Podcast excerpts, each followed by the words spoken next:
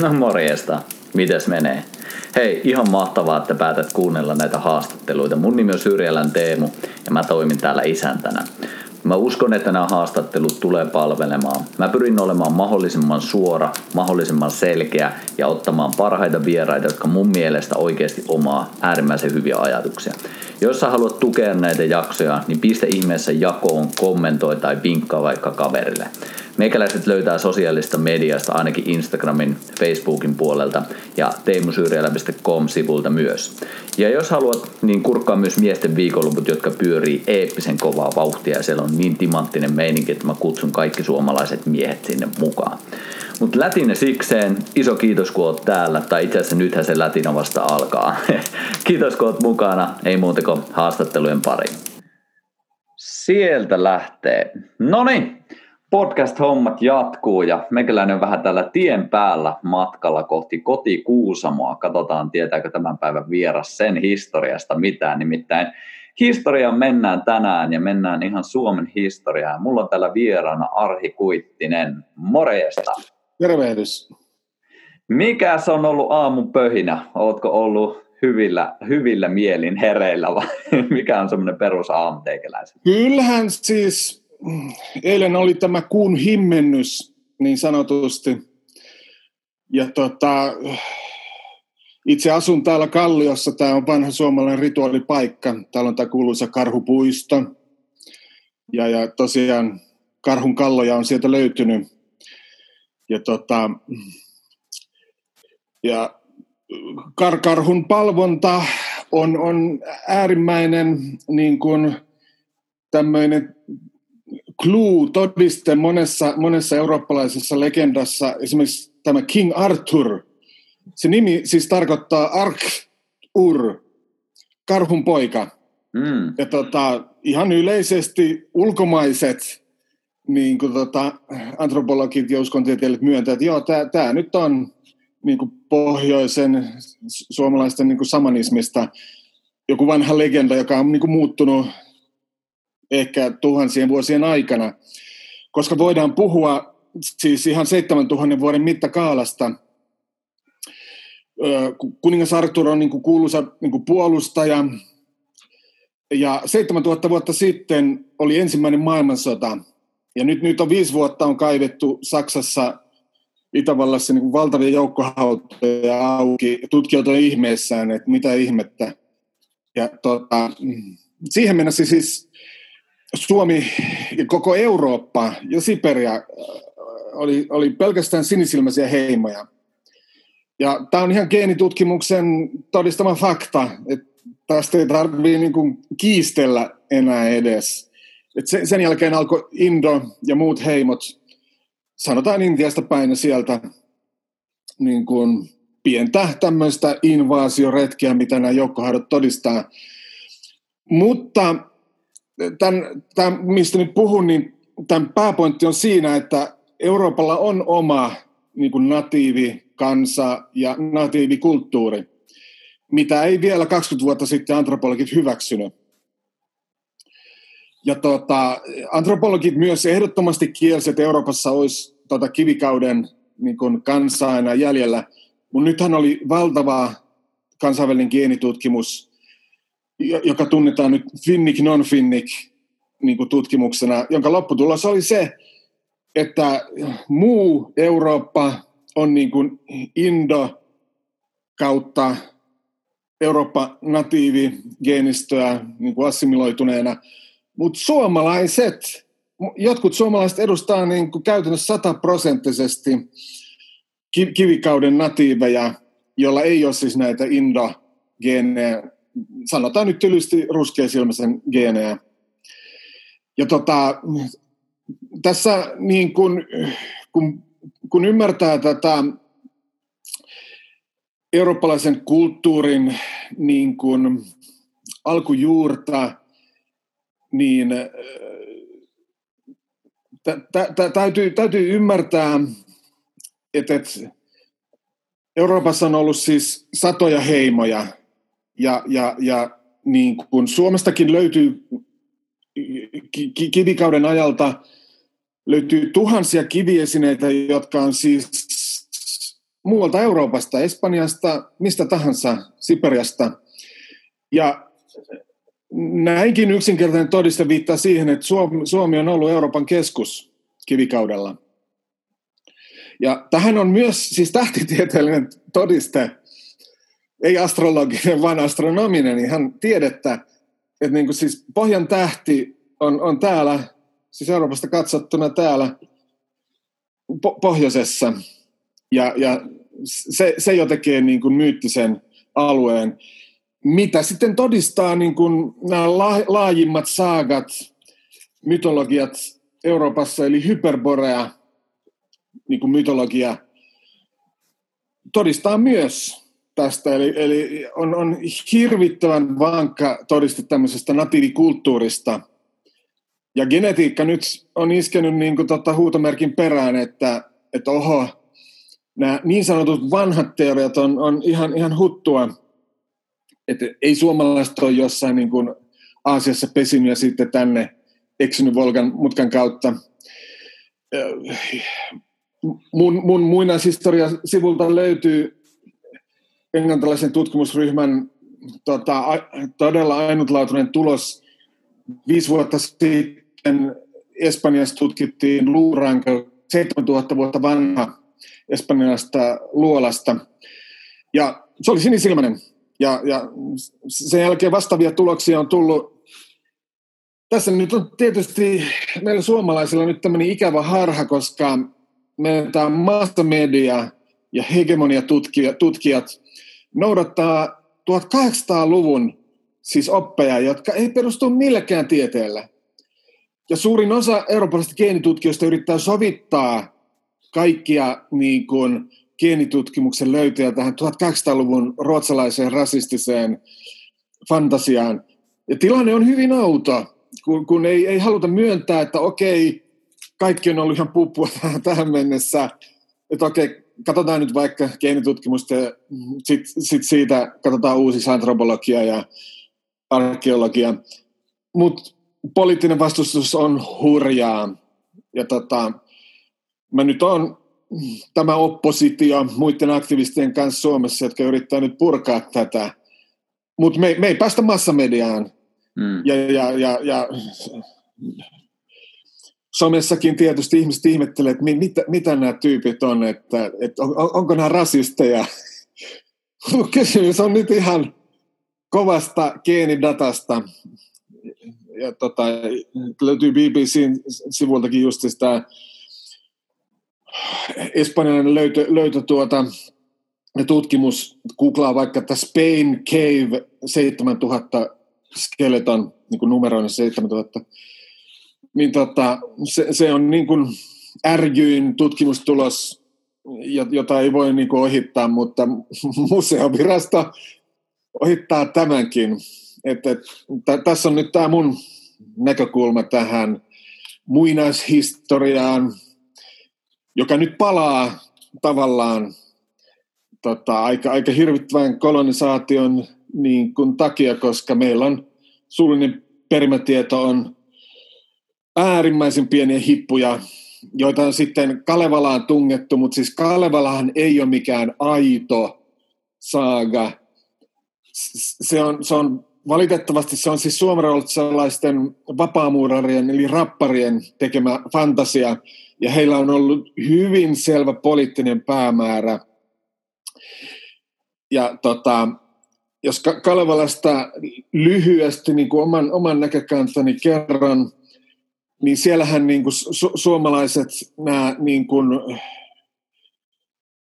alkuvoiman jumalat niin kuin Kalevalassa halutaan esittää kuolevaisina. Ja tota, ka- kaikki niin kuin sek- seksuaalirituaalit ja laulut on, on sensuroitu Kalevalassa. Ja tota, se on aika kammottavasti väärennetty, vaikka onkin kiva kirja ja siellä on ehkä kolmasosa teksteistä viittaa meidän esiisien aitoon niin kuin luontosuhteeseen ja tota, rituaaliloitsuihin. Mutta se on tosi ovelasti on niin kuin tuota, hajotettu ja kätketty ja muunnettu Kalevalaksi. Mm. että tässä nyt alkujohdantoni tähän näkökulmaan. Äärimmäisen, äärimmäisen hyvä kyllä, ja mulla herää joku miljoona kysymystä, katsotaan mitä lähden tässä seurailemaan, mutta mä, mä jotenkin tota haluaisin vähän ymmärtää enemmän, se ei mulle sille sanana aukea niin hyvin, niin mitä tarkoittaa siis sinisilmäisten kanssa tai sinisilmäisten heimo? Pystytkö sä vähän avaamaan sitä? Ni, niin, siis tota, fakta, yksinkertainen fakta nyt on geenitutkimuksessa, että sin, sinisilmäisyys niin kuin tulee jostakin määrättä nyt ei, ei, eivät tutkijat osaa sanoa, varsinkin tämän Espanjan luolalöydön jälkeen, että, että, että se tulee niin kuin yhdeltä heimolta sinisilmäisyys, eli se ei ole mikään yleinen ilmiö, joka pulpahtelee siellä täällä ma- maailmaa. Ja näin meillä on yritetty opettaa, mutta mut näin, näin ei ole. Ja tota, täällä ei ollut kuin sinisilmäisiä, vihreisilmäisiä ja harmaasilmäisiä e-, ennen kuin tuli ruskeasilmäisten heimot. Ja, ja tota, okei, okay, jotkut leimaata rasistiksi, mutta rasismiksi, mutta ihan turhaa. Tää, ihan niin kuin Pohjois-Amerikassa on natiiviheimot, niin on Euroopassakin. Nyt sattumoisin suomalaiset nyt e-, edustaa niin kuin ällistyttävällä tavalla tätä aika suoraa linjaa sinisilmäisiin esiisiin natiiviheimoihin kivikaudella. Ja siis 43 000 vuotta on nyt sen luola tota, tutkimusryhmän niin kuin arvio, että okei, että et suomalaiset ja ruotsalaiset, eli siis ruotsalaisilla tietysti on siis suomalaisia geenejä, mutta geenitutkija nyt puhuu, puhuu mielellään ruotsalaista skandinaaveista, kun siihen on totuttu, niin tota, 43 000 vuotta on niin raaka data, niin kuin nyt lausunto, tutkimustulos, että okei, natiiviheimot ja täällä ne vielä on säilynyt ja tämä on siis äärimmäinen todiste siitä, että suomalainen kulttuuri, suomalaisten heimojen, hyvinkin erilaisten ehkä, kulttuuri on hyvin vahvaa. Ja tota, kaikki uudet todisteet nyt pronssikaudestakin todistaa, että ympäri Eurooppaa on ollut, ollut valtavasti niin kuin, tuota, matkailua ja ka- kauppaa ja tota, tietysti tutkijat on siltikin ollut hämmennyksissä, että, että, että mitä ihmettä, että eikö täällä ollut niin kuin heimot vaan metsässä kykkinyt erikseen. Ei. Tämä on ollut tuhansia vuosia kansa, kansainvälinen Eurooppa. Ja se, mitä jännästi sodan jälkeen niin kuin amerikkalaiset rupesivat rahoittamaan yliopistoja ja ruvettiin sensuroimaan kaikenlaista niin kuin Euroopakin historiasta – mutta siis suomalaisista kaupungeistahan mainitaan siis monessa vanhassa teksteissä, niin kuin Ranskassa ja niin kuin ukrainalaisissa teksteissä.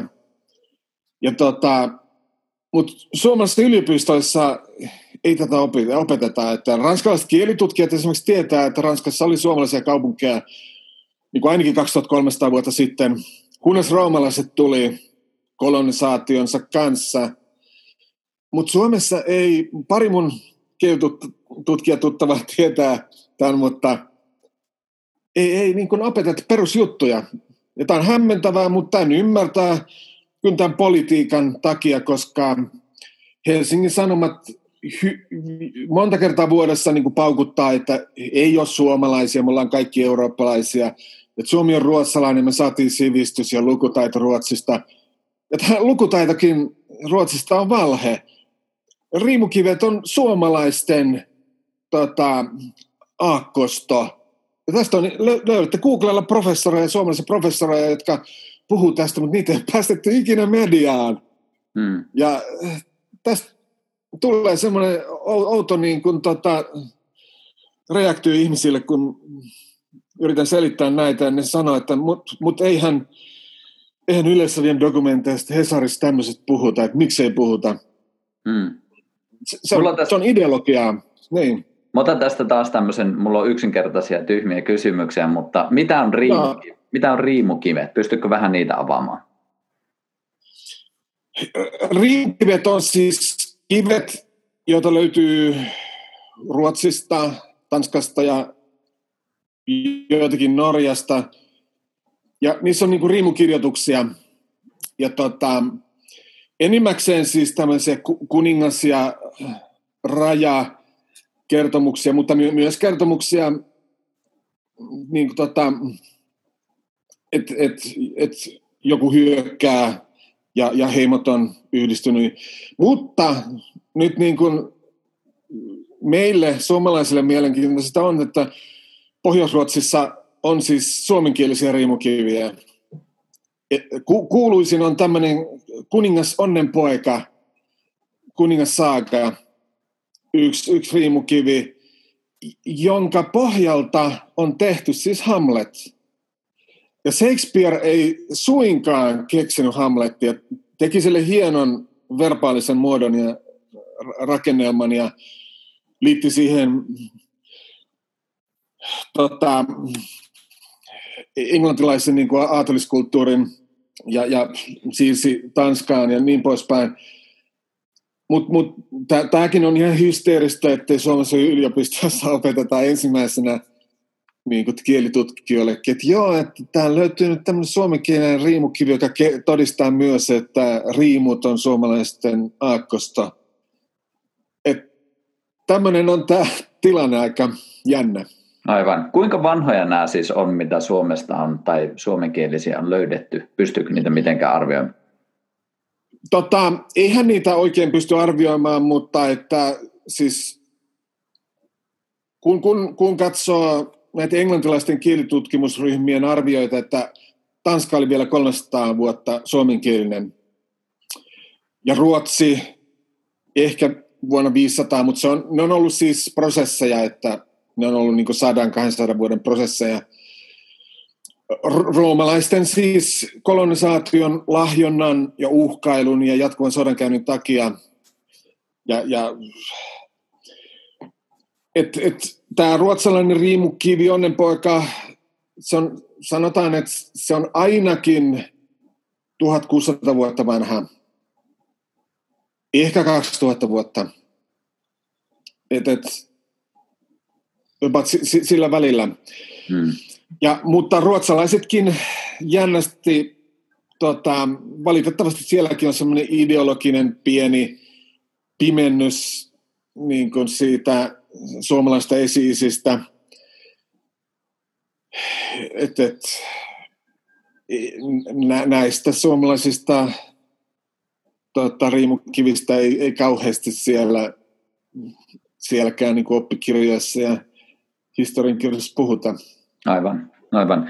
Sä viittasitkin tuossa parin otteeseen kuninkaisiin, niin mä en tiedä, pystyykö sitäkään mitenkään varmasti tietämään, mutta onko siis Suomessa ollut kuninkaita tai kiehtoo itseään aivan valtavasti?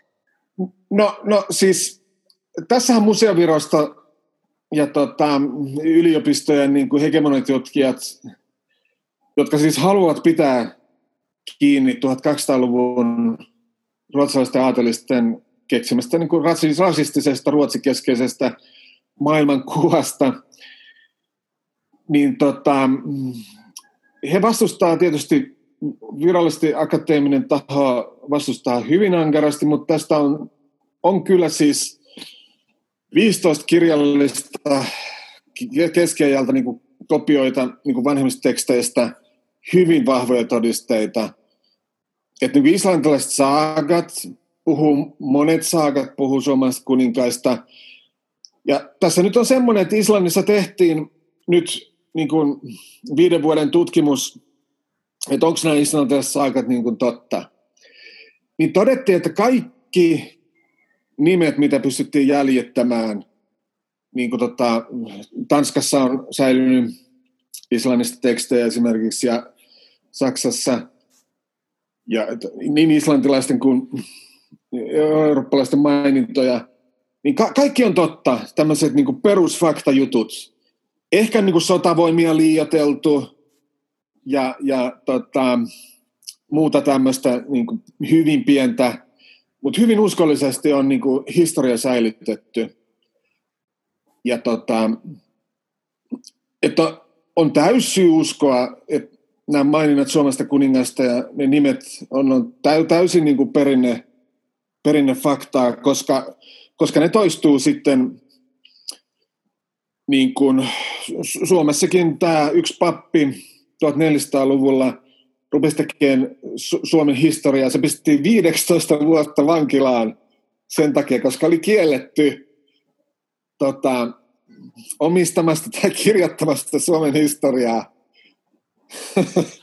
ja tota, siltä säilyi sitten semmoinen ohut, ohut kirjoitelma, mutta siitä on siis satoja sivuja siis niin kuin poltettiin, niin kaikki, kaikista mehukkaammat jutut tietysti. Totta kai. Ja tota, si, siinä on samoja nimiä. Ja, ja nyt, nyt on, on kyllä tämmöinen siis historia, pommi on nyt viritteillä Hollannissa. Et sieltä, siellä on keskiaikainen teksti nyt tuota, ihan, ihan Hollannin museovirastonkin niin kuin tutkimuksessa, jossa siis siinä tekstissä sanotaan suoraan, että suomalaisilla näyttää olevan samat jumalkuninkaat kuin muinaisella niin kuin sumerkansalla. Ja tähän kuulostaa ihan sadulta elokuvakäsikirjoitukselta. Mutta kyllä nyt alustavat tutkimukset, tota, miten itsenäiset tutkijat on sitä pergamenttia, dokumenttia tutkinut fyysisesti, osoittaa, että se on aito keskiaikainen kirjoitus, musta ja kaikki. Ja tota, koska niin kuin nykytiede löysi nämä sumerilaisten omat niin kuin savikirjoituslaatat, löydettiin vasta sen jälkeen, kun oli tutkittu ja nähty. Ja tämä hollantilainen keskiaikainen teksti. Ja tota, nyt odotetaan, että, että Hollannin museovirasto uskaltaisi antaa tuota, oman painavan sanansa. Tietysti ne pelkää, koska, koska tämä on aika uskomatonta. Ja, ja, tässä Sumerin, Sumerista kun puhutaan, niin suomalainen tutkija professori Parpola, monet on varmasti kuullut nimen, lukenut Hesarista jotain hassua, mutta Parpola teki nyt tämmöisen tutkielman sumerin kielen ja suomen kielen yhteneväisyyksistä sanoista, että siellä on jotain 200 samaa sanaa, jolla on niin suurin piirtein sama funktio su- suomalaisilla sanoilla. Että, että se, se ei voi olla sattumaa missään tapauksessa. Ja, ja lisäksi vanhimmat 4000 vuotta vanhat sumerilaiset patsaat, niillä on siniset silmät kaikilla. Ja tota, tämä sinisilmäisyys nyt esiintyy aika monessa saagassa, ja siis jopa Etelä-Amerikassa, niin kuin natiivikansojen omissa saagoissa, jotka on monta kertaa tarkistettu, ja niin kuin siellä heidän päälliköt niin kuin, niin kuin todistaa, että joo, kyllä nämä, nämä on meidän tuota, vanhimpien kertomia saakoja, että ei, ei nämä mitään espanjalaisten keksintöjä. Että tässä on niinku hurjat visiot, että kyllä mä ymmärrän, että ihmisille herää vastustusta. Joo, ja voisi kuvi- ku- niin. niin vois kuvitella, että jos tässäkin on niin paljon tavallaan uutta, niin se vaatimus siihen, että pistetään kaikki historiankirjat uusiksi ja myönnetään, että no ei se ihan näin mennytkään, niin ymmärrettävää, Kyllä. että varmasti sitä vastustusta myös, myös on, mutta voisin myös kuvitella, että ihmiset haluaa tietää totuuden, että miten nämä asiat laitetaan. Ehdottomasti. Ja, tota, mutta me, meillä on tämä pullonkaula museovirasto, tota, on monta räikeää niin kuin ulkomaista tutkin, räikeästi he niin kuin kieltäytyvät ottamasta kantaa ulkomaisiin tutkimuksiin. Esimerkiksi siihen, että että et viikingit on käynyt New Yorkin alueella ja tota, siellä päin.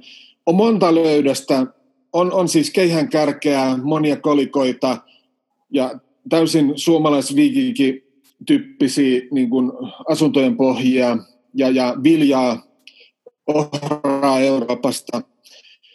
Ja näistä, nämä on ihan, ihan kovan tason tiedejulkaisujen hyväksymiä tutkimuksia – Mutta hihitellään, Hesari joskus hihittelee näille, että olisikohan nyt viikingit mennyt partari liehuen sinne Pohjois-Amerikkaan, mutta tässä ei todellakaan nyt arvailusta puhuta. Siellä on isot arkeologiset kaivaukset ollut ja kaikki tutkimuspaperit on netissä. Museovirasto niin kun pitää kiinni sitä ideologista, suojelee tätä omaa kulttuurinäkemystään, koska ne joutuisi myöntämään niin paljon vääräksi mitä tahansa ne näistä kymmenistä eri niin kuin sinisilmäisyys- tai viikinkimatkailututkimuksista myöntää, ne joutuisi purkaan koko maailmankuvansa, mitä meillä on juntattu Helsingin Sanomien yleisradion aika niin massiivisella mediatykityksellä. Nyt me, me to, lapsesta asti on niin kyllästetty, että Suomi on ruotsalainen ja että Agricola toi meille sivistyksen mikä on äärimmäisen huvittava, koska Agrikolasta ei ole mitään todisteita sen niin kuin, sukupuusta eikä sen aikalaismaininta Agrikolasta on mitään. Ja tässä nyt on yksinkertaisen selitys se, että tämä Agrikola on tämmöinen suomenruotsalaisten kirkkoherrojen keksintö, että, me, että suomalaisilla olisi tämmöinen maan isä, niin kuin idoli. Ja tota, tämäkin on kova paikka kyllä suomalaisille tutkijoille myöntää, että okei, tässä on jotain hämärää. Aivan. Onko nämä sitten nämä tutkimukset, ei mennä nyt hirveän syvälle siihen, mutta ihan vaan niin lyhyenä kysymyksenä siihen, että onko nämä tutkimukset ihan semmoisia, mitä niin jokainen voi lukea, vai onko, se, onko ne semmoisia, että niitä joutuu vähän kyllä.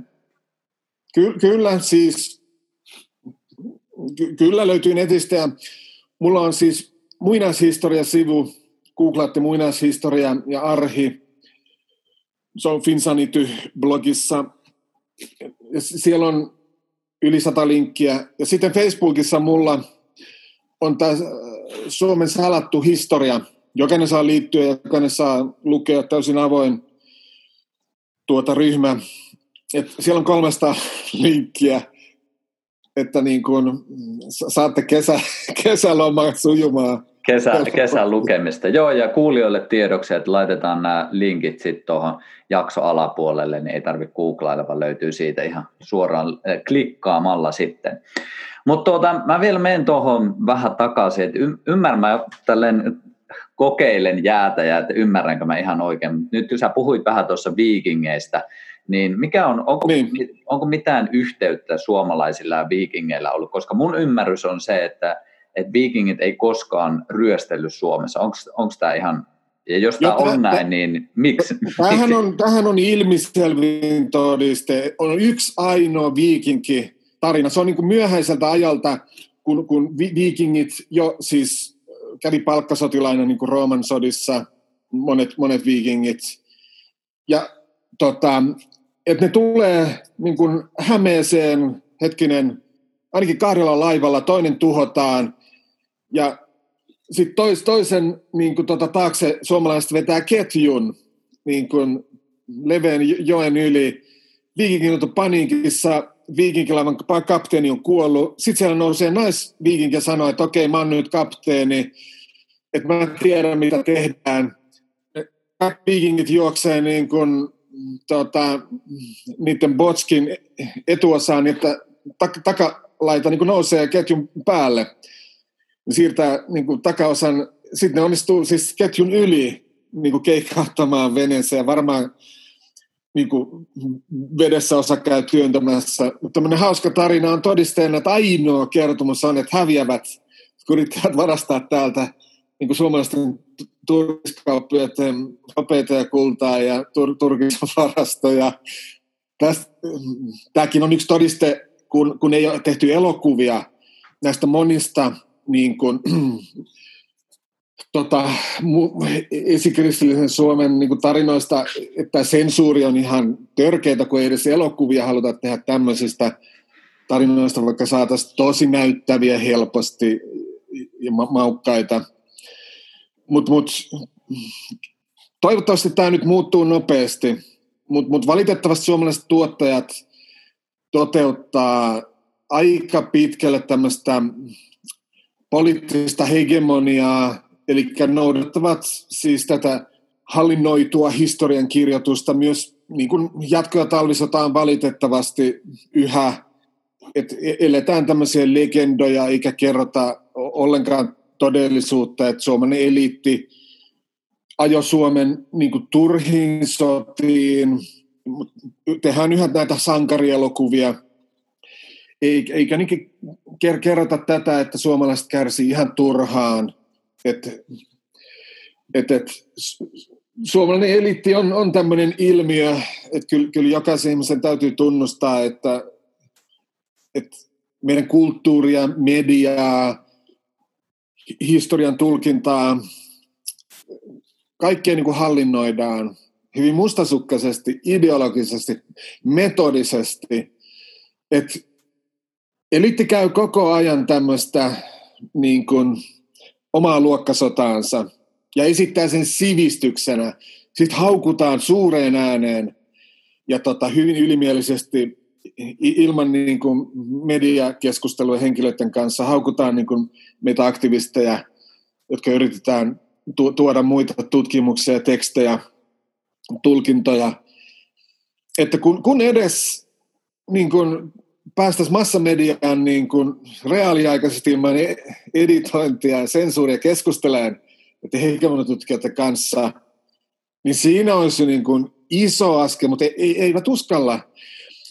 Tuota, eräs, eräs suomalainen tuota, kuuluisa kulttuurihenkilö, en, en sano nimeä, koska en ole kysynyt lupaa, teki vuonna 1995 keskusteludokumentin Yleisradiolle, yli kaksi tuntia keskustelua.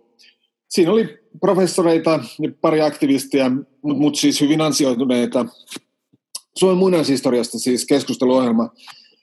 Yleisradio maksoi sille, mutta kieltäytyi julkaisemasta ja sitä on vieläkään esitetty.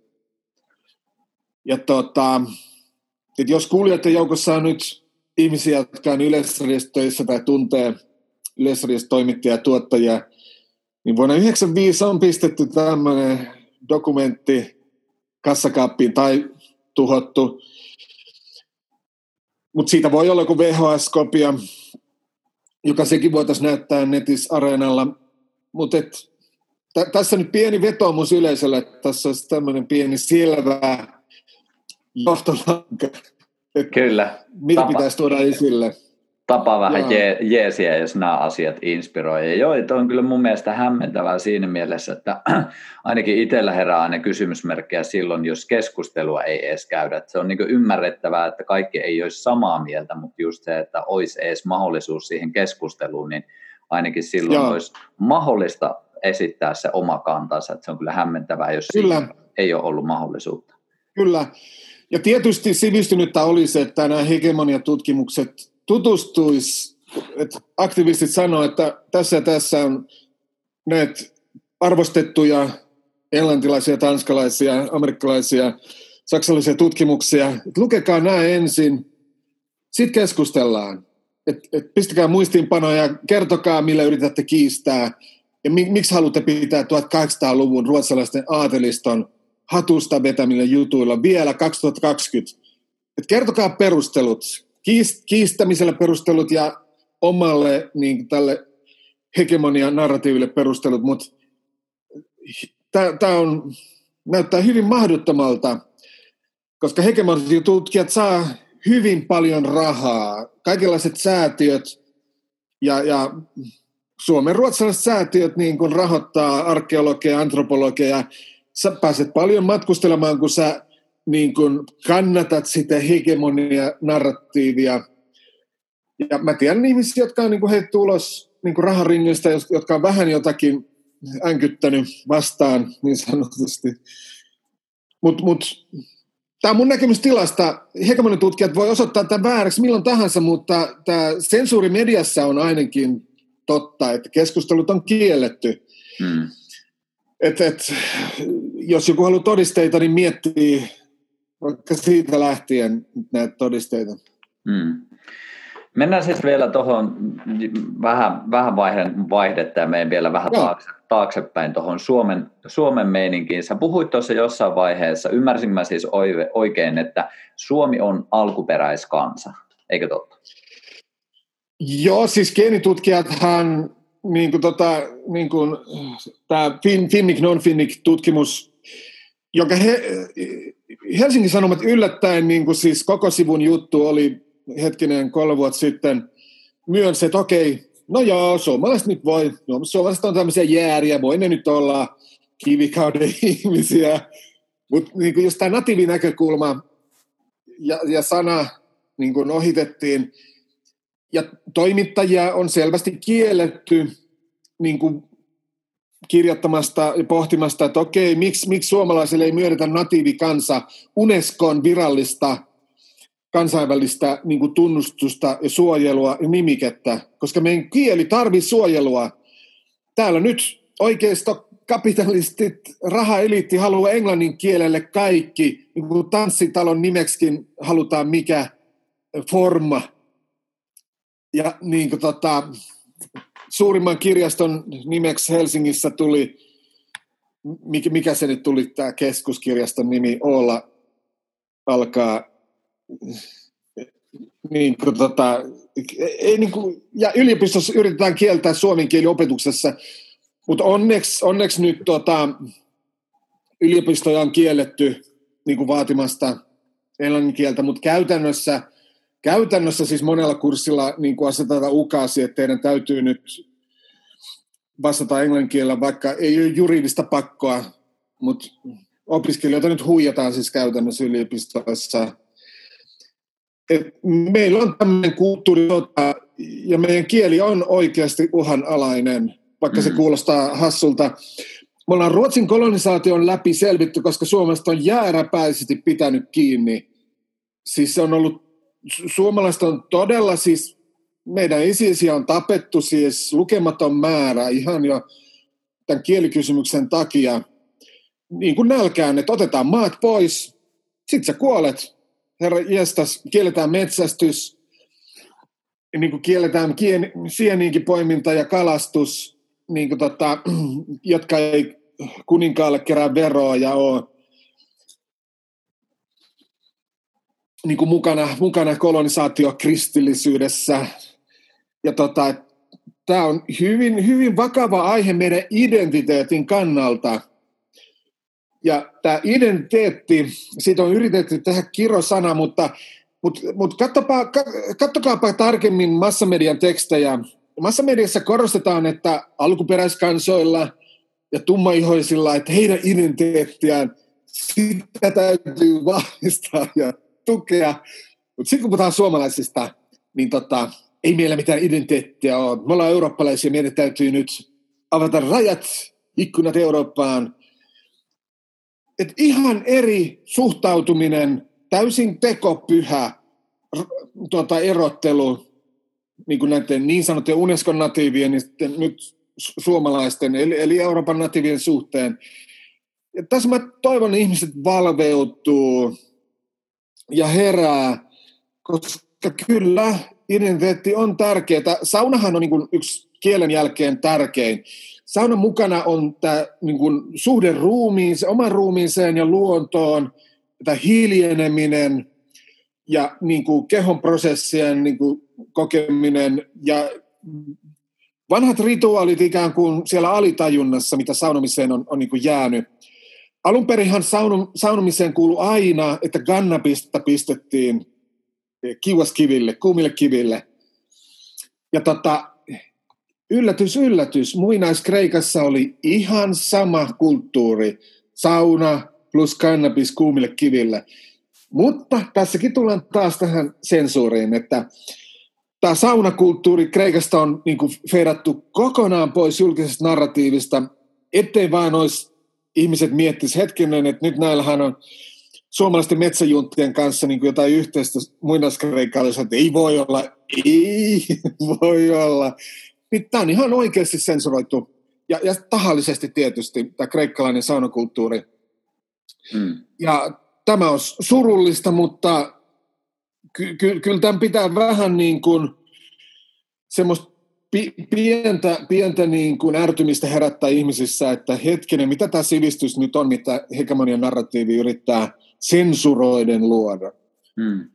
Joo, ja toi silleen, niin itse olen huomannut vähän, vähän samankaltaisen ilmiön, että mulla on toi hyvinvointi ja ihmisen hyvinvointi kiinnostunut jo pitemmän aikaa, ja sitten totta kai erilaisia suuntauksia on, on pyrkinyt katsomaan, ja, ja sitten on hämmästyin tuossa yhdessä vaiheessa, kun tajusin, että aika monesti sitä lähtee etsimään jostain muualta, että sitä lähtee Joo. ulkomaille ja on se sitten laulut, mitä lauletaan, niin helposti menee ehkä sinne idän suuntaan erilaisiin mantroihin sun muuta ja sitten ehkä sinne länteenpäin lähtee semmoinen katsonta, jos lähtee tuota tiedettä katsomaan, että miten se ihmiskeho toimii. Jossain vaiheessa mä havahduin siihen, että hetkinen, että mitkä olisi ne meidän juuret, että mitkä olisi oikeasti ne laulut, mitä me täällä laulettaisiin, mitkä olisi ne terveysteot, mitä me täällä tehtäisiin, että, että se on sellainen, enkä tii, sano, että tiedän näihin vastauksia, mutta se on jotenkin semmoinen kysymys, mikä mua ihan valtavasti kiehtoo, että mitkä on ne meidän juuret ja ennen kaikkea tähän ihmis, kehomieliyhteyteen, että mitkä olisi ne asiat, mitä voisi täällä Suomen maassa hyödyntää, niin aika nopeasti ainakin tulee se, että villi, villiyrtit, just mitä mainitsit itsekin, sienet no. ja villiruoka, riista, kala, kaikki tällainen, mutta tuleeko tästä höpöttelystä mitään, mitään mieleen?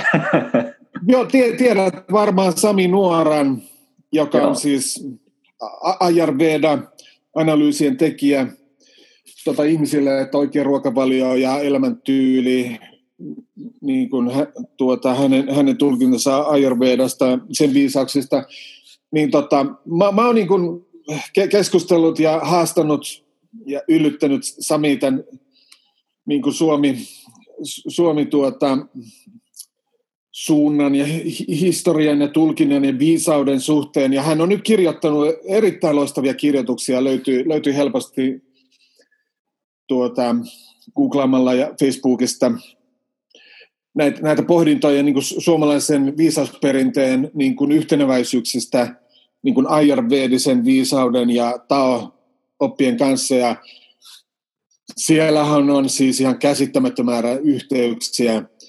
Jokainen saa sitten tehdä se jokaisen henkilökohtaiseksi tietysti valinnaksi miettii ja sitten lukee eteenpäin, että hetkinen, että mistä suunnasta nämä opit on, että onko ne Kiinasta vai Suomesta – ja okei, okay, Kiina, Akseli nyt, Kiinan ilmiö esiin, että, että suomalaiset heimot ja Kiina. Ähm, Kiinan vanhimmat muumiot löytyy, löytyy niin Taklamarian autiomaasta, missä on tämä alkuperäinen silkitie mennyt. Sehän, sehän oli tuhansia vuosia siis käytössä silkitie. Ja nämä muumiot on selvästi eurooppalaisia ja tota, vaaleaihoisia. Ja jo, jokainen löytyy googlaamalla. Siellä mun Suomen sallattu historia ryhmässä löydätte muutama päivä pistin sitten hyvän, hyvän artikkelin näistä muumioista ja hyviä kuvia. Ja tota, geenitutkimus, siitä on pikkasen vajaat, vanhat niin geenitulokset on julkistettu ja, ja sillä ylimalkaisesti siis yhteyksiä geenistä löytyy Irlantiin. Mutta nyt siis Englantihan asutettiin about 11 000 vuotta sitten.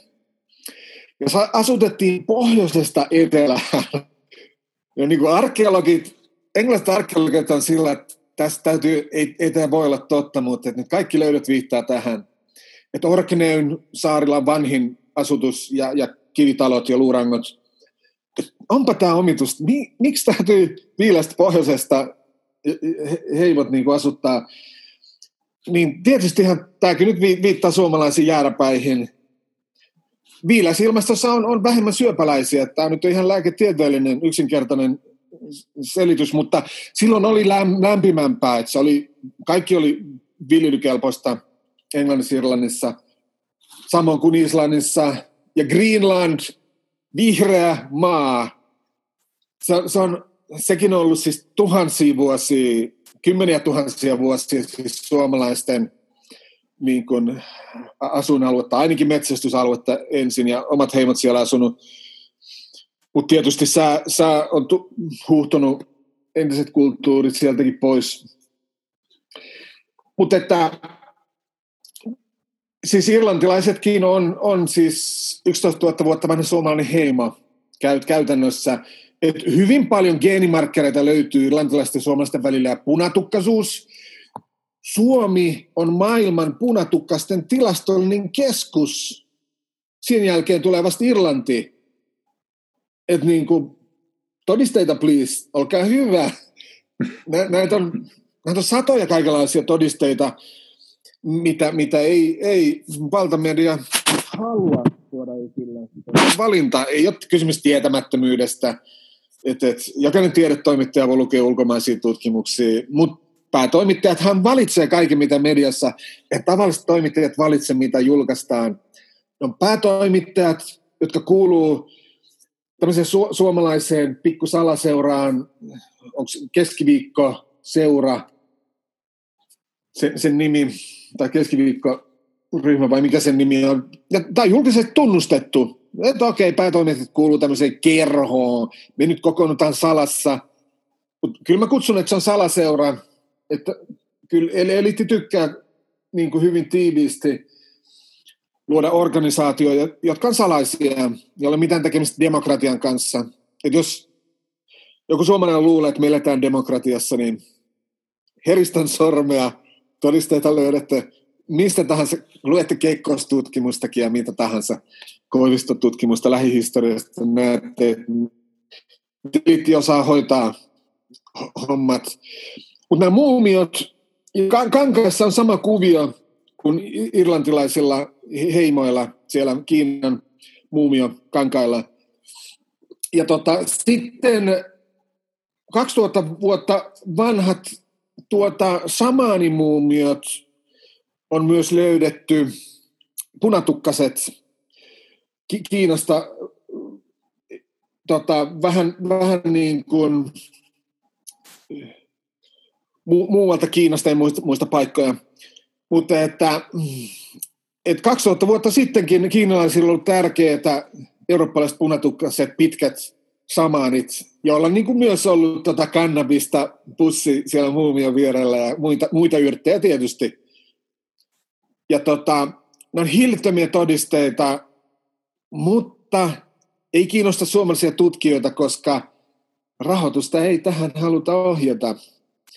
Ja, ja musta nämä, nämä rasisti niin kuin väitteet, että, että jos tutkitaan suomalaisia natiiveja, että se on jotenkin rasistista keskittyä en mä ymmärrä lainkaan. Tietysti natiiveilla pitää olla oma tota, kulttuuri ja ymmärrys ja itsetunto.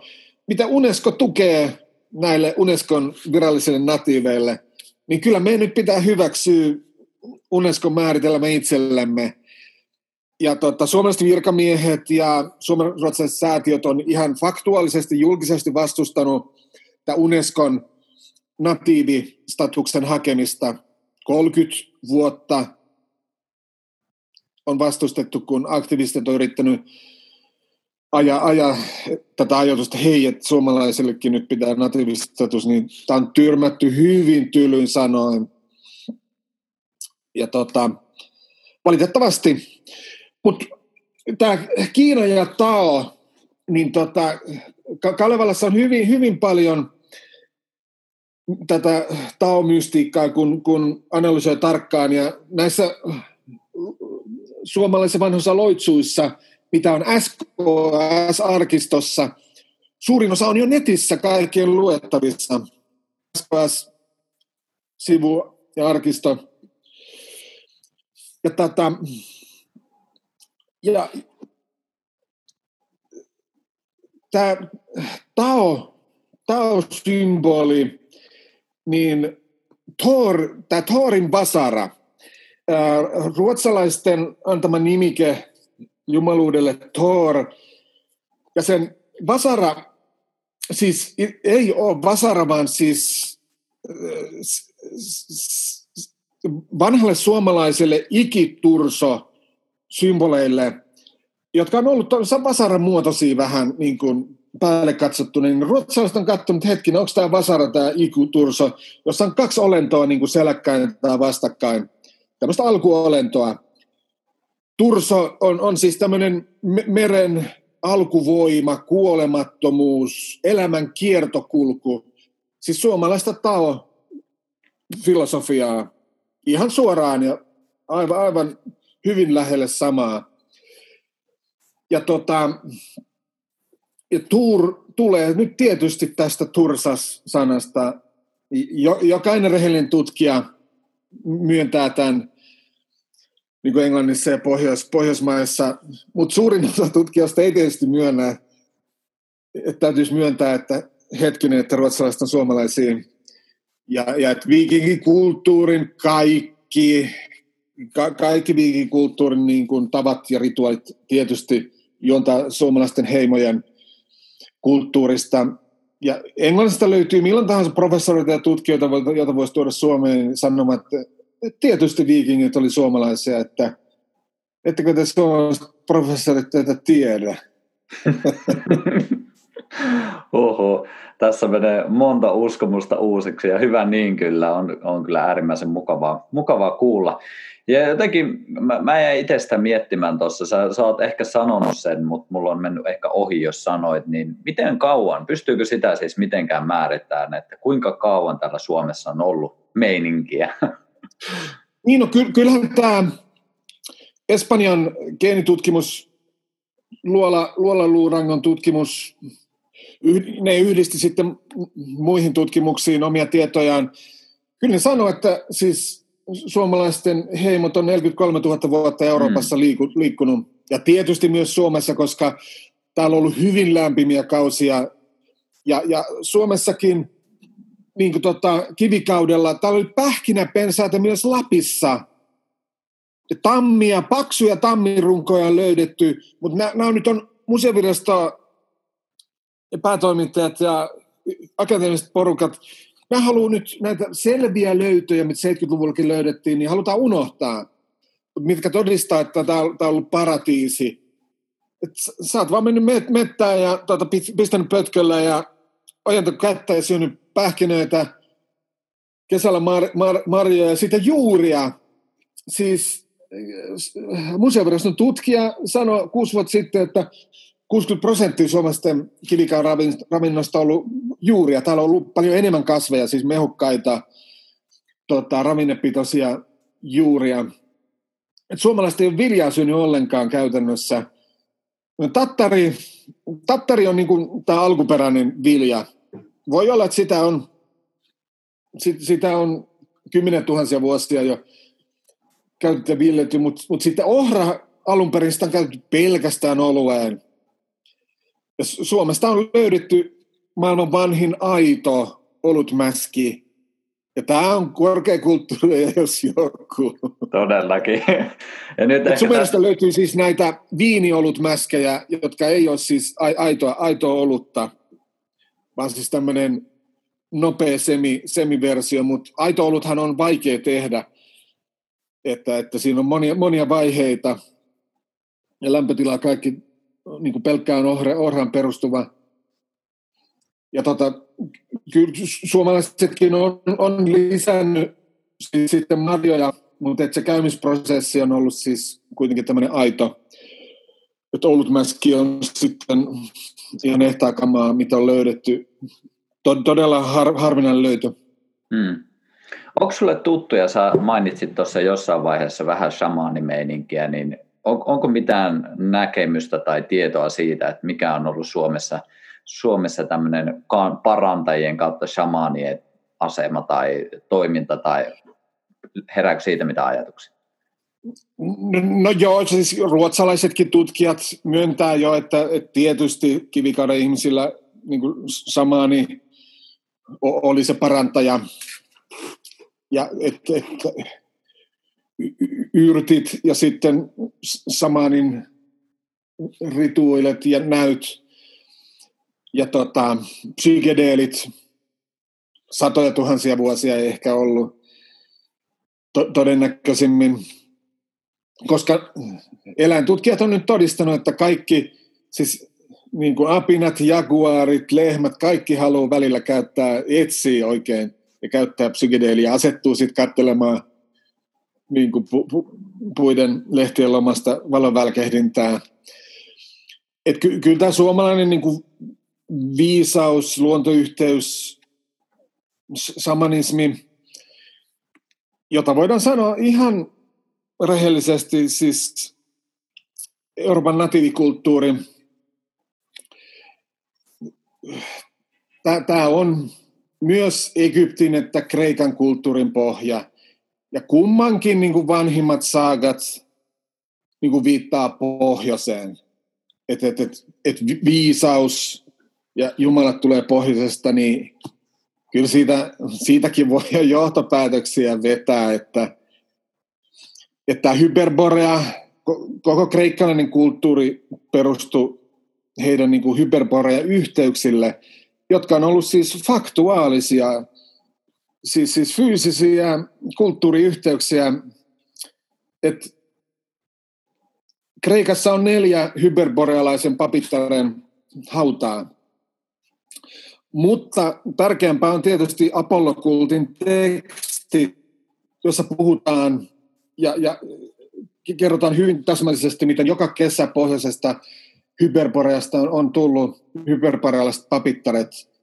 Ja että kaikki Kreikan pyhät paikat on hyperborealaisten papittarien perustamia.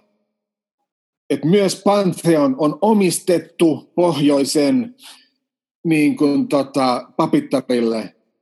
Ja arvaa, opetetaanko tätä niin kuin Helsingin yliopistossa? Voisin ei. kuvitella, että ei. Sä, sä oot natsi, jos sä opetat tämmöistä, että et Pantheon olisi omistettu pohjoisen niin kuin, nais, naispapittarille.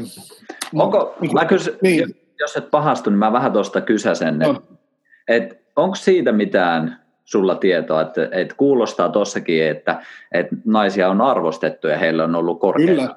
Niin onko siitä mitään?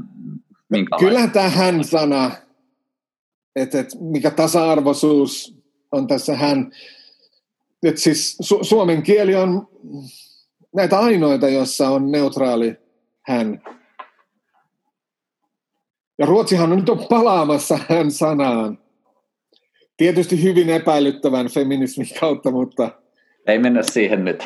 Kuitenkin, mutta kieli, kieliä todistaa, ja, ja, ja siis nämä hautalöydöt, nyt on jouduttu tunnustamaan niin kuin miestutkijoiden jäljiltä nyt, miestutkijoiden tota, teoriat on nyt kumottu näistä suurimmista viikinkihaudoista Norjassa ja Ruotsissa, Tanskassa. Ne on kaikki naisjohtajien hautoja.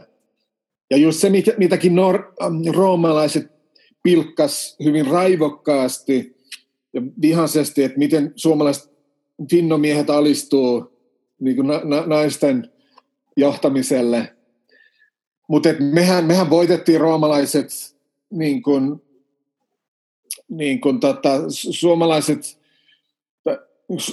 tämän Suomen maaperän suomalaisethan se taisteli siis roomalaisia vastaan 1300 vuotta. Ja arvaa, opetetaanko tätä yliopistossa. Ja nämä kreikkalaiset takituksen ja muiden tekstit, kun ne hirveän vihaisesti jotain kaukasta outoa kansaa haukkuu, että miksi ne haukkuu tämmöistä kansaa, se jo todistaa, että on niin Roomasta yrittänyt vallottaa. Ihan, ihan loogisesti, siis simppelisti, ei, ei mitään muuta motivaatiota, että miksi ne raivokkaasti tuota, suuvahdossa haukkuu finnoja. Ja tota, hyvin, hyvin tärkeä yksityiskohta on tässä roomalaisten teksteissä, että tämä fenno, finno kirjoitustapa on, on siis sama, millä he kutsu foinikialaisia, tätä venekansaa. Suomessa tutkijat niin sanoo tämmöisiä, että se on sattumaa. No ei varmasti ole. Kyllä foinikialaiset kansa on alun perin ollut suomalaista kansaa. Sitten assimiloitunut tietysti kansainvälisenä heimona tietysti, mutta alun perin suomalaista venekansaa. Ja, ja just tämä Egypti Ramses kakkosen aikana Egyptin suurin suuruus niin kuin romahti, kun outo venekansa pohjoisesta hyökkäs. Ja mun, mun selitys on se, että egyptiläisten yritti verottaa koko ajan uusia uusia kansoja. Niin suomalaiset sanoivat, että myös Välimeren suomalaiset, foinikialaiset, että nyt, nyt riittää. Että nyt, nyt, nyt tämä Ramses kakkonen saa luun kurkkuun. ja tota, tää, tut, suomalaiset tutkijat ja monet tutkijat vaan ihmettelivät, mikähän tämä mahtaa olla, kun kaikki viittaa siihen, että tietysti su- suomalaisia heimoja, niin kuin ennen roomalaisia oli olemassakaan, että ketkä pysty tuhoamaan niin kuin Egyptin. Se kymmenesosaan pienentyi siis Egyptin niin kuin valtakunta ja verotus suomalaisten ansiosta. Monta kansaa vapautettiin. Mutta kun mainitsin Ramseksen, niin tässä nyt täytyy taas nyt tämmöisiä vähän niin kuin salaliitto nyt teoriaa nyt mennä sinne puolelle, joka perustuu siis faktalle. Egyptiläiset viranomaiset on tehnyt geenitutkimukset niin kuin Seti ja Ramses muumioista, jotka on maailman parhaiten säilyneitä muumioita. Kaikkihan patalalla.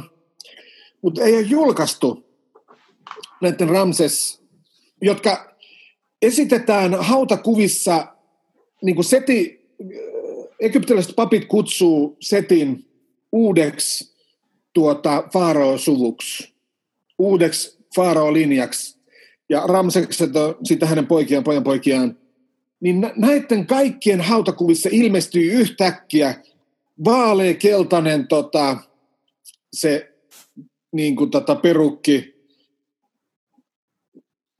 kuninkaallinen perukki, hoviperukki.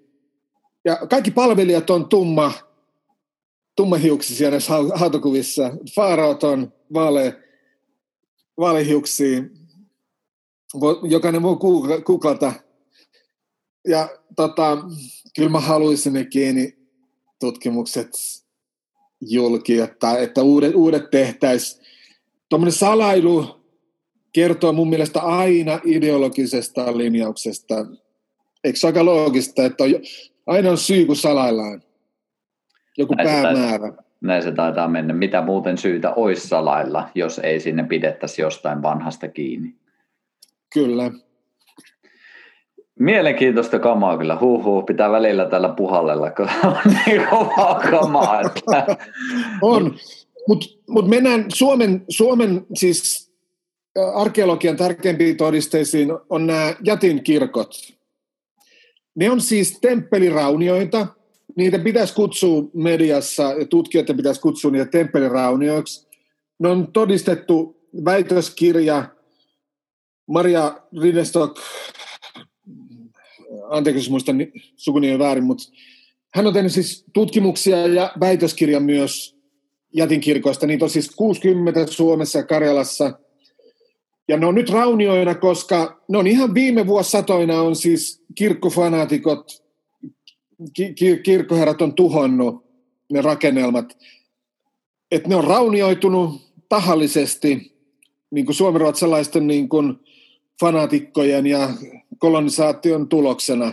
Ja tämäkin pitäisi opettaa suomalaisille, että, että kuukauset, tämä niin sanottu sivistys, että tähän kuuluu kaikenlaista tämmöistä kolonisaatiota, ruotsalaisten ja saksilaisten ja ranskalaisten italialaisten kirkkoherrojen, joita täällä aluksi oli. Ja että, että vielä 30-luvulla on tuhottu tota, jätinkirkkojen tota, portteja. Ja jossakin, mä oon nähnyt, yhdessä kirjassa on nähnyt jätinkirkon portin kuvan, sata vuotta vanha kuva. Mun pitää etsiä, mä en ole vielä löytänyt, pitää etsiä, etsiä se kirja julkaista se kuva. Ja tota, se pitäisi olla niin kuin paikalla kansallismuseossa tämäkin kuva, mutta ei ole. Niin kuin nämä miekat, miekkatutkimus, on kaikki huomas kolme vuotta sitten, kolme vuotta sitten julkaistiin tämä tutkija Moilasen hieno miekkatutkimus. Se paljasti, että museovirasto on salaillut 700 miekkaa ja kieltänyt siis tutkijoita tutkimasta. Ja sanonut, että me tutkitaan myöhemmin nämä, että ei, nyt, nyt, nyt ei nyt ei sovi, että näitä tutkitaan. Ja niin kuin tota, sata vuotta on niin kuin siirretty miekkatutkimusta. Mutta Moilani hankki rahoituksia ja tota, vaati pääsyä kaikki museoviraston arkistoihin ja ehkä pääsi kaikkiin. En tiedä, päästettiinkö kaikkiin. Ja tota, siis siellä sitten paljastui, että on niitä saksalaisia Ulfred, kuuluisia todella korkean teknologian Ulfred-miekkoja. Suomessa on 20, ainakin 20. Tämä Moilanen ei kerännyt tekemään kattavaa tutkimusta, että voi olla 40kin. Mutta jos ne pistettäisiin riviin kansallismuseoon ja mainostettaisiin turisteille ja otettaisiin turisteilta kun on pääsymaksu, niin siellä olisi jono joka päivä, kun täällä turistit tänne tulisi takaisin, siellä olisi iso jono turisteja katsomassa kuuluisia ultrat-miekkoja, japanilaisia, japanilaiset lentää sen takia Suomeen, mutta ei, ei kiinnosta museovirastoa. Ja kun, kun tämä Moellisen tutkimus tuli julki, niin museoviraston yksi naistutkija Yleisarjo haastatteli ja tota, hän paljasti kyllä hyvin, hyvin töykkeän asenteellisuutensa. Hän niin kuin ihmetteli, että mitä kuoleman kulttia nämä miekat on, mitä löytyy Suomesta. Et mitä, mitä ihmettä, kutsuuko Suomesta tutkijat Ruotsista, Saksasta löytyneitä miekkoja, ihmettelee niitä kuolemankultiksi? Ei. Nyt kun tunnustetaan, että museoviraston kellarissa on ollut 700 plus miekkaa, niin sitten tulee tutkija heti Ylelle sanoa, että tämä on joku ihminen kuolemankultti ollut Suomessa. Niin. Tämän voi sanoa, että tämä on, itse todistivat, että heillä on ideologista propagandaa. Tämä oli niin törkeä lausunto silloin heti. Yritettiin vähätellä, niin kuin, ihmetellä, että et, et, et, etteikö tietysti heimot ainakin puolustautu ja suomalaiset oli kuuluisia puolustautuja. Islantilaiset saakat kertoo, miten suomalaiset on, on pelättyjä, että kukaan ei uskalla Suomeen, suomalaisten alueelle mennä. Ja tähän liittyy nyt sitten taas yksi, yksi salailu. Eli, eli tämä komposiittijousi, vastakaarijousi, Suomesta, Suomen suosta on löytynyt kolme maailman vanhinta jousta, jotka todistaa, että suomalaiset on kehittänyt tota, maailman tärkeimmän aseen. Sen aseen ansiosta Roomakin eteni ja mongolit ja muuttuu nämä suuret Euroopan kuviot ja armeijat pysty nimenomaan jousen avulla, niin kuin tota, to, kun kouluttaa tarpeeksi, niin hyvän, hyvällä aseella sitten pystyisi saamaan ylivoiman koulutus plus hyvä ase, niin sitten sitä isompi armeija on, on, on tehokkaampi. Ja tota, yhdessäkään Suomen museossa museovirasto ei ole halunnut esille näitä löydettyjä vassakaarijousia. Mun tuttava niin kuin vaati yhteen erikoisnäyttelyyn kymmenen vuotta sitten esille puoleksi vuodeksi ja, myyntyi ja antoi. Mutta tärkeimpiä löytöjä ei pidetä esillä. Okei, mä en tiedä nyt uudesta kansallismuseon järjest... kansallis... onko siellä mutta ei ole aikaisemmin ollut, enkä kuule, että olisi vieläkään. Että niin kuin, ihme touhua, että ihmisten pitäisi so, ihmisten pitäisi ruveta soittamaan museoviraston kysyneet samoin kysymyksiä, että niin kuin, ei me aktivistit pysytä yksin vaikuttaa tämä iso, ison rahan hegemoniaan, että suomalaisten pitää vaatia päätoimittajilta ja museovirastolta, että nyt nyt teillä teil puuttuu palasia tästä teidän tarinasta. Kyllä, ja tuohon kyllä itse tartun sen verran, että jos miettii ihan mitä tahansa muutosta, että jos me lähdetään siihen, että me vaan odotetaan, että mitä tuolla ulkona, mitä tuolla valtio tai mikä tahansa taho päättää, niin kyllä me aika kauan saadaan odottaa. Että kyllä se niin muutos Jaa. aina lähtee meistä itsestämme, ja on se sitten kyse oma hyvinvointi, on kyllä. se sitten kyse tiedon etsiminen, niin jos, jos me odotetaan tekemättä mitään, niin silloin kyllä ei varmasti mitään tapahdu. Kyllähän se lähtee siitä, että jokainen ottaa vastuuta niistä asioista, mitkä itse kokee tärkeäksi ja sitä kautta, kun sit, mitä useampi ihminen sen tekee, niin sitä kautta myös asiat muuttuu. Että kyllä, ja niin kuin ter- terveys, siis su- su- suomalaisilla niin kuin ruoansulatus eroaa hyvin paljon monesta muusta maasta, kansasta ja sanon suoraan, että rodusta.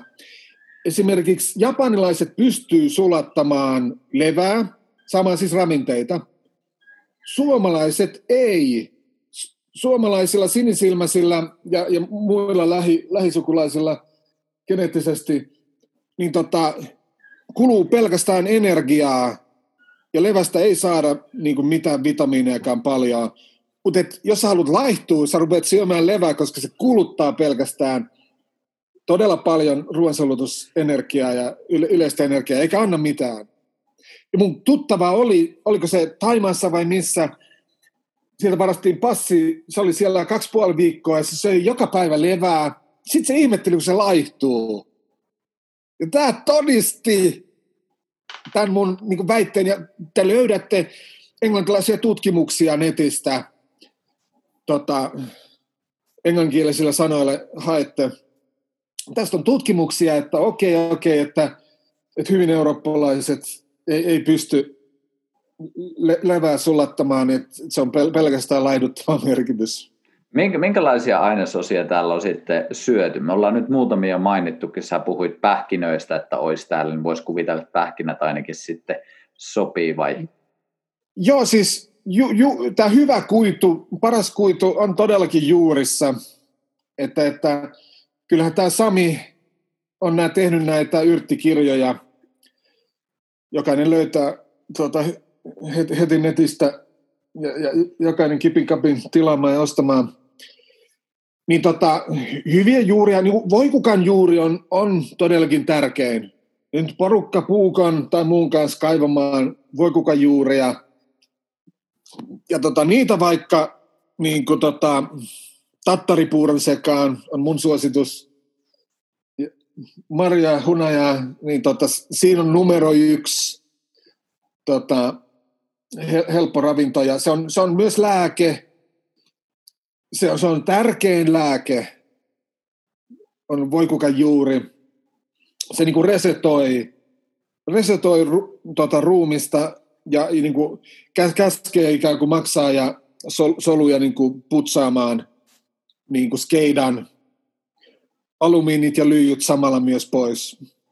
Kyllä, ja tota, on varmaan yksi tunnistetuimpia just maksan puhistajia, että aika lailla kaikissa noissa villi, villiyrttimeiningeissä se jo tunnistetaan ja tiedostetaan, ja jokainen varmasti, joka 2000-luvulla elää, niin ymmärtää, että meidän maksa on aikamoisen kuormituksen ja pommituksen alaisena, että ei ole välttämättä huono idea sitä välillä tukea sen toimintaa. On, on, ja nyt pikavinkki tota kaikille, kaikille kuuntelijoille tässä, tähän liittyen, että kaikki nämä dödöt, deodorantit, lähes kaikki sisältää niin kuin alumiinia ja, ja muita metalleja. Älkää ikinä enää käyttäkö deodorantteja. Hyvä luoja. Joo, ja tuohon omakohtainen niin. kokemus, mä muistan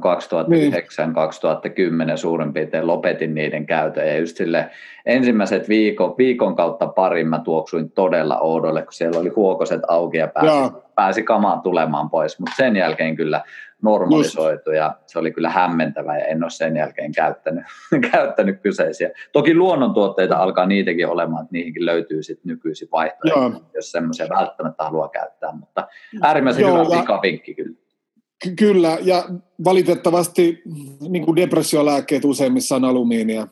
Ja tota, en ole lääkäri, mutta tämä alumiini kyllä huolestuttaa ja jokaisen pitää itse miettiä katsoa netistä, että mikä on homman nimi.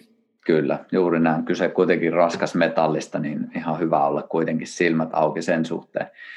Mutta jätetään se toiseen keskusteluun, koska tästä me saataisiin syviä, syviä vielä porautuvia koloja, mutta ei mennä niihin. Otetaan tästä ihan vielä pieni tiivistys. Mullakin alkaa pikkuhiljaa toi Kuusamo kutsumaan, mitä mainitsinkin tuossa. Hienoa. Mulla itse asiassa kiinnostaa toi pohjoinen, että onko mitään silleen, no. että voiko mitenkään silleen erotella pohjoista ja etelää, jos miettii tuon historian kannalta, että onko pohjoisessa ollut, vai onko se ollut ihan samalla, saman tyylistä meininkiä kaikkialla? Niin, niin siis 7000 vuotta sitten, eli 5000 EKR, sivistyneille ihmisille ilmastuna. niin siis sitä ennen koko Eurooppa on ollut siis natiivisamanismia. Ja tota, siis esimerkiksi Mallorkalla, jos käytte, niin hetkinen, muistanko mä, Malta, Malta. Siellä on tämä yksi vanha kivi, kivitemppeli, kompleksi, niin tota, sieltäkin on tietysti löytynyt nais, niin kuin, papittarien tai jumaluuksien niin kuin, kuvia, kuten ympäri Eurooppaa Saksasta. Et, et alun perin tämä feminiininen luontoyhteys, tämä on niin kuin, tämä selkeä määritelmä suomalaiselle niin kuin rituaalisamanismille. Et, et naiset hoitivat nämä niin kuin vuoden ja elämänkierron rituaalit ja voima rituaalit ja myös ruokavaliot varmasti niin kuin vuosirytmien mukaan kuulu tähän kulttuuriin. Ja, ja miehet niin kuin toimi niin parantajasamaaneina. Että tehtävän jako niin kuin nä, näkyy tota, van, vanhoissa kuvailmissa, että mitä, mitä niin kuin Kreikan ja Egyptin tästä alkuperäisestä vaiheesta, kun oli pelkästään naispapittaria, kunnes tämä fallinen kultti kaappas Egyptissä ja Kreikassa ja kumostan siis su- suomalaisen niin kuin luontoyhteyskultin ja niin kuin luotiin temppelikultit, että siirrettiin pois luonnosta.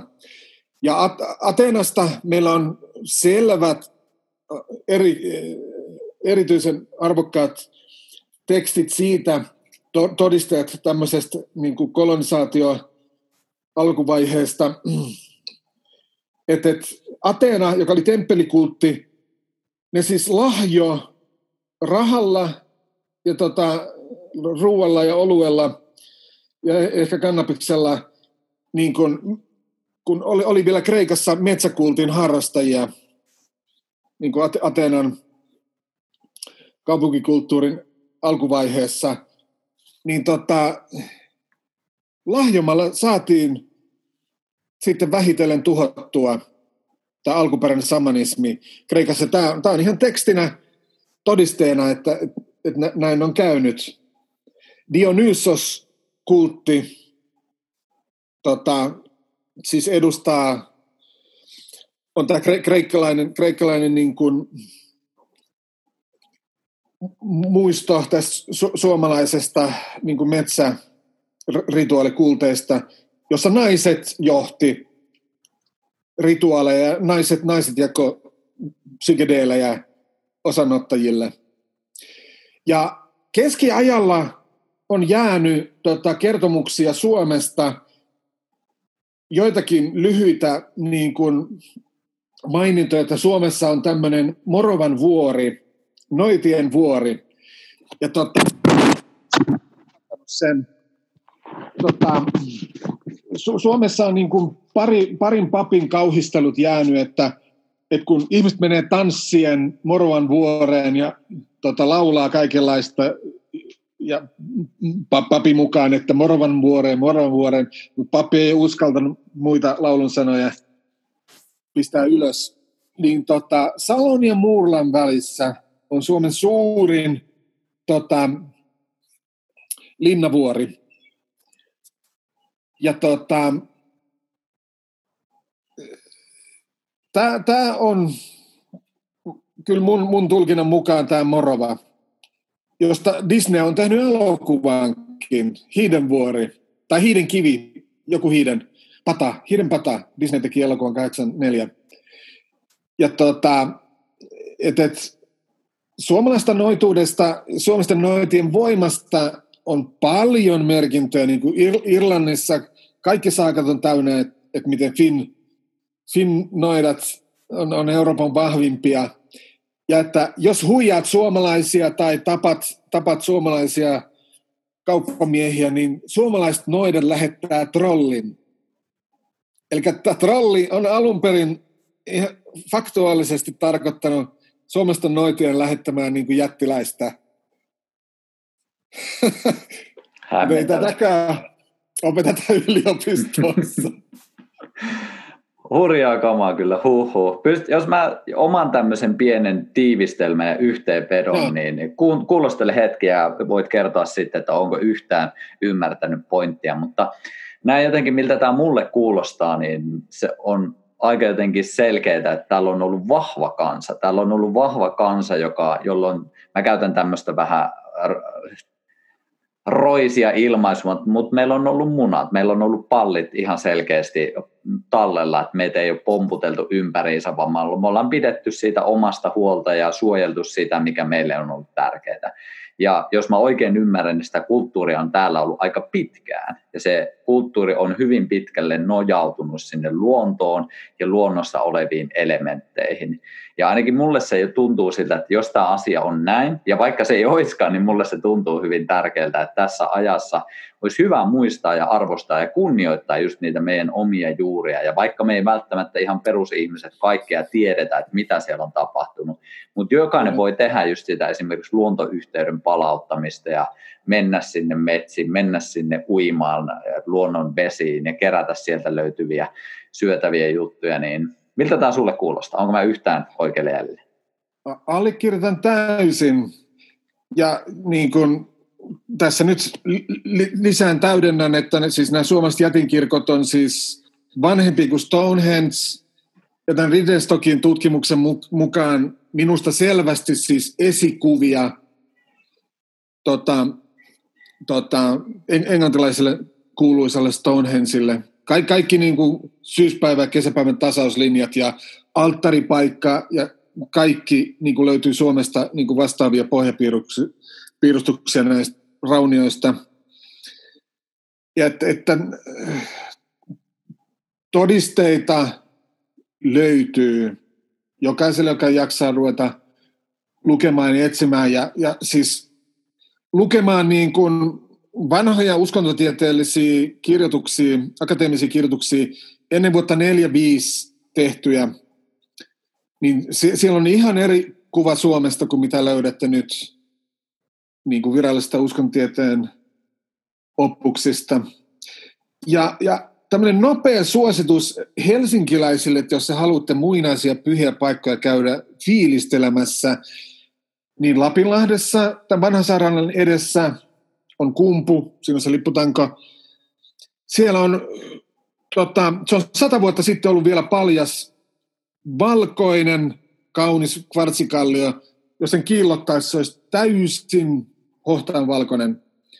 Ja mä oon yrittänyt Helsinkiin saada putsaamaan, että, että hei, täällä olisi turisteja kiinnostava muinainen rituaalipaikka.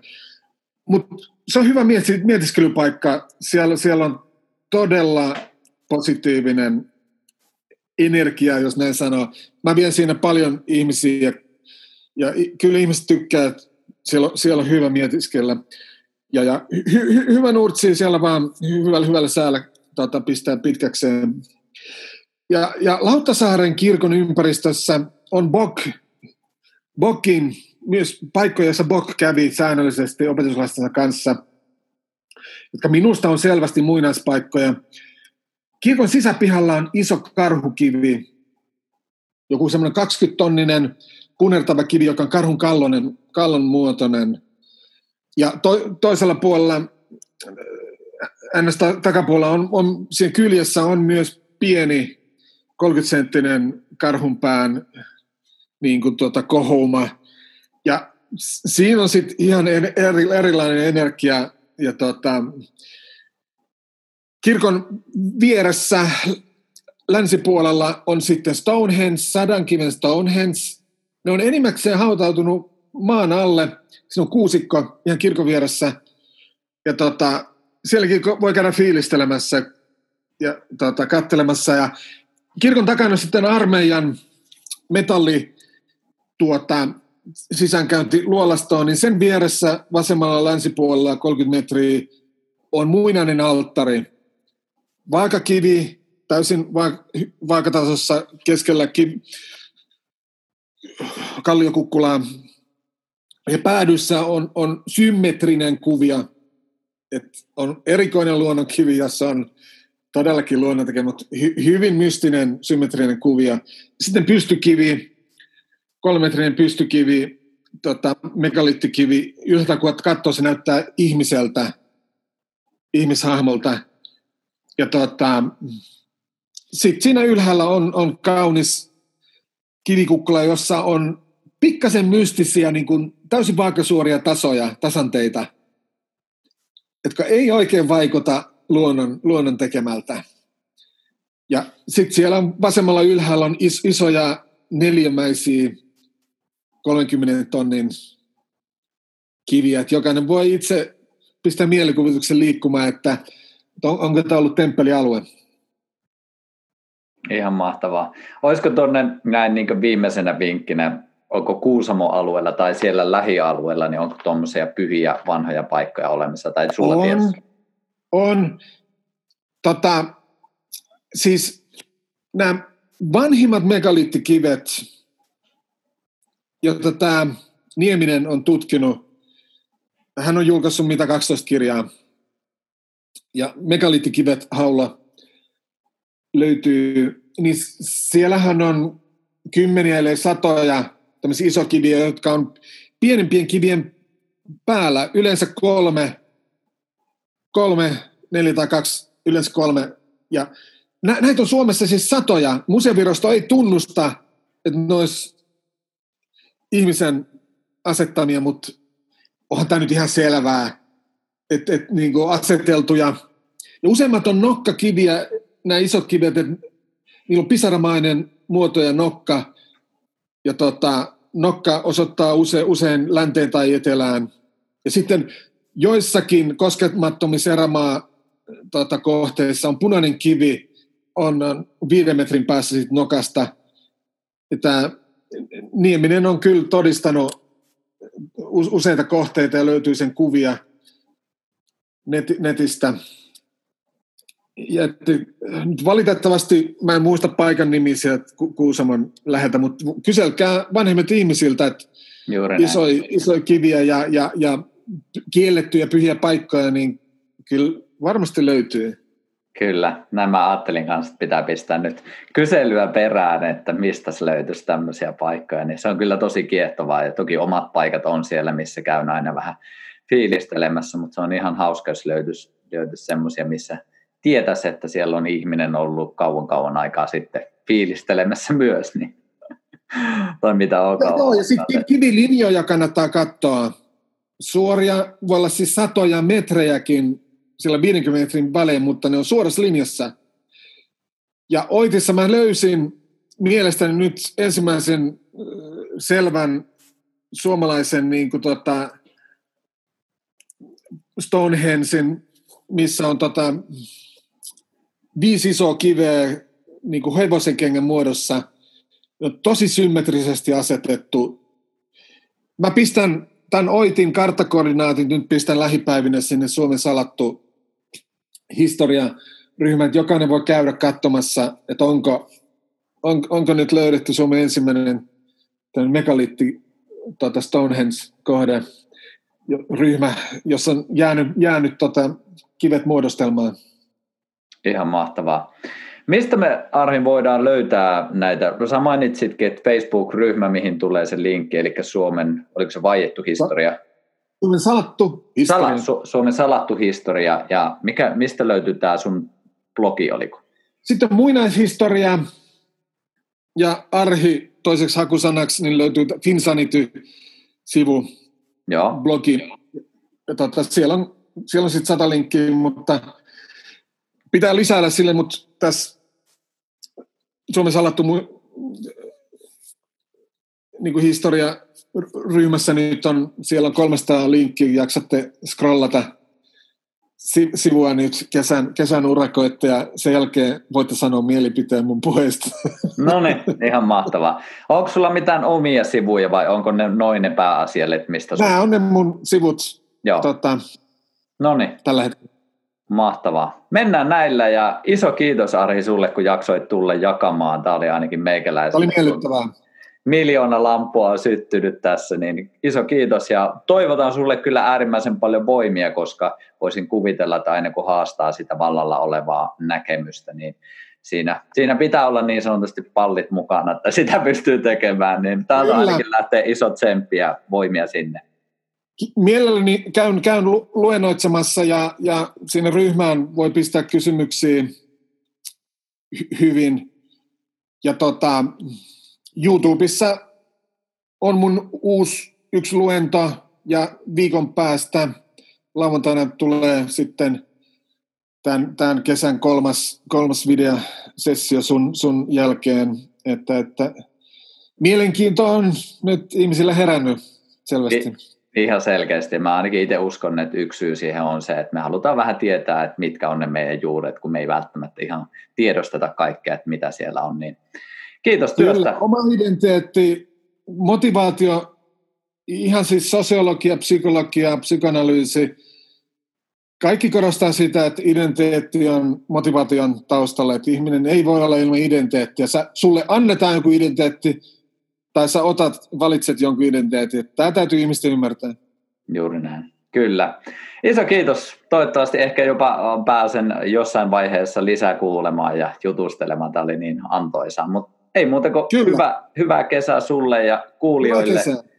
Sen verran vielä heitän tässä, että jos tykkäsit, niin heitä ihmeessä kommenttia, pistä jakoon vinkkaa vaikka kaverille. Tämä on varmaan semmoista tavaraa, mitä ei sieltä ihan iltapäivälehdestä joka päivä tule luettua, niin se on mukava, jos tämmöinen omakustanne podcast löytää sitten aina lisää kuulijoita. Ei muuta kuin, ei muuta kuin hyvää kesää sinne ja palataan pian. Morjesta vaan.